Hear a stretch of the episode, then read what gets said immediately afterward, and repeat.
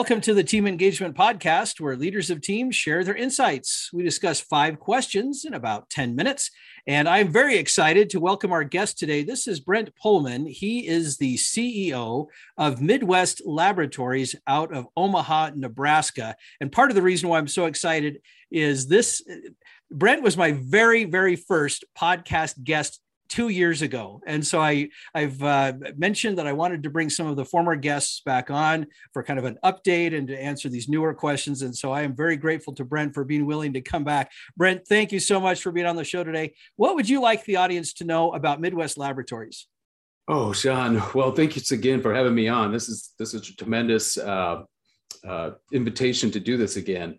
Um, obviously, you said it, CEO and owner of um, Midwest Laboratories. Uh, Currently, we have 252 employees, and we do all types of testing in one location. We work on the uh, human side with food uh, testing, and then on the animal side with pet food and feed testing, and then on the agricultural side with uh, soil, water, plants, etc. But all that in one place is uh, just remarkable to me that we can do all that testing. So I would say we're the largest lab in the country that does all that in one location. That's fantastic. And then before we started the recording, and maybe I'm out of the sequence of when you wanted to share it, but I think you were mentioning that you were uh, moving to a new location and you're expanding. Yes, um, we got during COVID. We actually had some of our best years, and we quickly outgrew the location that we're at. The, these 14 buildings, and we're consolidating in one. We got a data center during COVID. They uh, decided to take everything offline, and um, yeah, they left everything. They left over uh, 1,600 cubicles and all their workspaces and just got out. And it was a perfect location for us on 27 acres. So we are excited. In the next two to three years, we're going to move about eight miles from where we're currently at. Wow, what a big undertaking. But congratulations. That's fantastic. Thank you so much. All right. Well, let's get to the questions that we've got outlined for today. Let's start with the first one. Uh, Brent, share a time when you had uh, maybe a disagreement or a conflict or some kind of a struggle with a coworker and how you resolved it. Well, I think, and again, this kind of gets back to the last two years with COVID. I think my real struggle was how are we going to con- continue the culture and um, what specifically could I do to maintain relationships and that? And it really, what I learned was it, it starts with me. I've got to bring my A game every single day as a leader. And I didn't know what that meant. And I really, I think over the last two years, the whole mindfulness piece has really taken over and sense of awareness and realizing where our people are coming. We got a lot of tired people. A lot of our employees went home and were teachers to their kids. And I think that whole struggle really taught me that I can't be reactive. I need to change the way I do the leadership I need to really look and have a different perspective with that. And it really starts with myself. If we're going to continue to change this culture as as everything changes on the outside, and really build a strong network where relationships and uh, people are valued. Oh, that's fantastic. I love that response about kind of taking ownership, being mindful. Great responses. Question number two I'm sure you've heard the phrase that people don't leave jobs, they leave managers. What's one strategy or idea that you have to help retain talent a little bit longer? Yeah, I, again, I would say having that people first mentality and people need to feel safe today. I mean, there's so much news out there. And if they don't feel safe in their jobs, they're going to leave. They're going to try to find something that they feel uh, safety first. I think from there, though, they got to see the future. And I think what COVID really taught me again with our leadership is I had to get out of the day to day and focus on that strategic. That building would have come, we wouldn't have gotten there if I was still in the day to day operations. As a leader, I need to really think strategically because my the employees, the team, they're really wanting that visionary leader to really look outside. Where's the things? Where are things happening? Where's the future going? Um, and again, people get excited about those things. I did not realize how excited people are, but when they can see the future and growth, they want to be about part of something that's growing and not dying, as they're seeing a lot of lately. So that's probably the biggest thing, uh, again, that I can do to, uh, again, because a lot of this, people are thinking about moving and changing jobs all the time. But if you create that positive direction and they can see where that things are going, um, I, I do believe that's a huge piece in retaining good employees. I completely agree. You're right. Having that vision and getting them excited about it. That's the part of what you said that I really liked was people are getting excited and they're excited about the move. They're excited about the future. That keeps them there. And I also really appreciated what you said about having it be a safe place, both physically, psychologically, everything else. So great comments. Thank you. Thanks. Question number three, Brent, how do you build resilience in a team?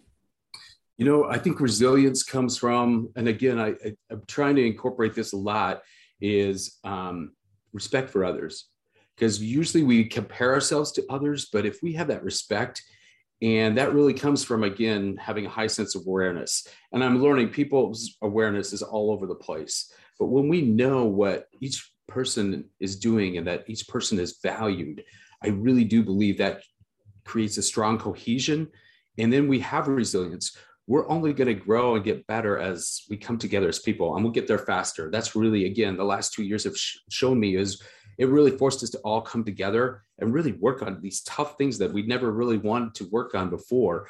Um, who i mean who wants to spend time on a covid handbook you know or put things together procedures procedures like that?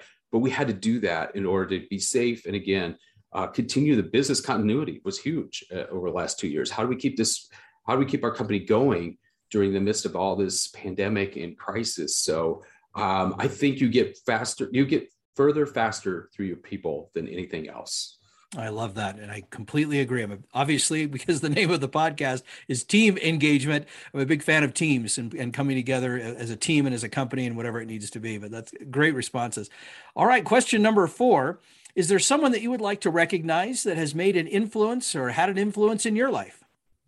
You know, I, um, I recently saw my uncle who lives in Arizona, and I was at a conference there, and I just happened to talk to him, and he wrote this um, biography, and it was amazing to me to look at the parallels between his career. He's in his upper 60s, and um, one thing that just came over and struck out for me was as he was writing his whole career piece, it was all about people. It was really about how people coming together could make a difference. And if he left a company for or in this case, an organization, it was really all about it went so far and then hey i did this for my people. I left them in a good place. It was time to move on or our jobs were eliminated. It was time to i got our people where they needed to be and i needed to move to my next opportunity. But it was always around people always. And i think that really just struck with me is that people are the key to making a difference today. And um, i always have three words people process and technology and people are first always. I love that. And I, that's such a great message because we do need more of that in the world today and in business today about making sure we keep people at the forefront, as well as some of these other things about uh, product and technology and so forth. So great. All right. Well, our last question, Brent, tell us a little bit about your first job. Well, actually, so um, my first job was actually where I'm at today. I was 15. My father started this company, and during COVID, he retired at the age of 80 and um, so this is this has only been like two years since he's really been um, away from here.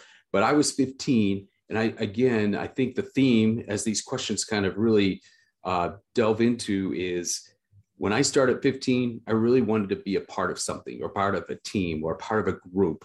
And so i would fit in no matter if that was taking out the trash or if that was wash, washing down the uh, the lab tables or doing something. I just wanted to be a part. I wanted to gain people's trust.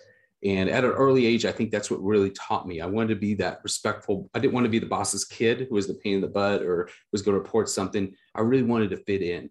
And I think through that process, it just taught me that the value of others, willing to do anything to make a difference.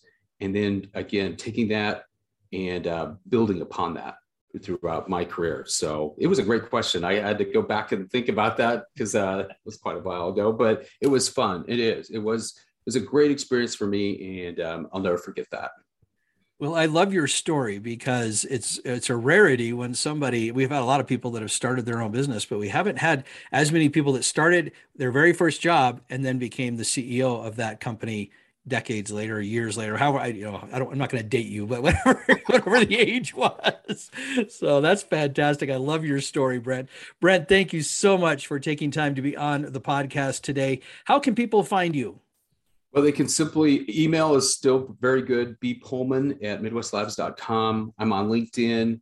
Uh, I'm on Twitter, but LinkedIn is probably my preferred network too. Uh, again, just search my name, make a contact, say that you saw me on this podcast, and absolutely, I like to connect with great people. Fantastic.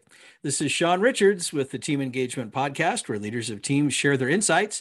We encourage you to go to the teamengagementpodcast.com website where you can have more information and look at some of the other episodes that have available. We also encourage you to subscribe or follow on either the audio or the video platforms. Thanks so much for joining us today. Have a great day.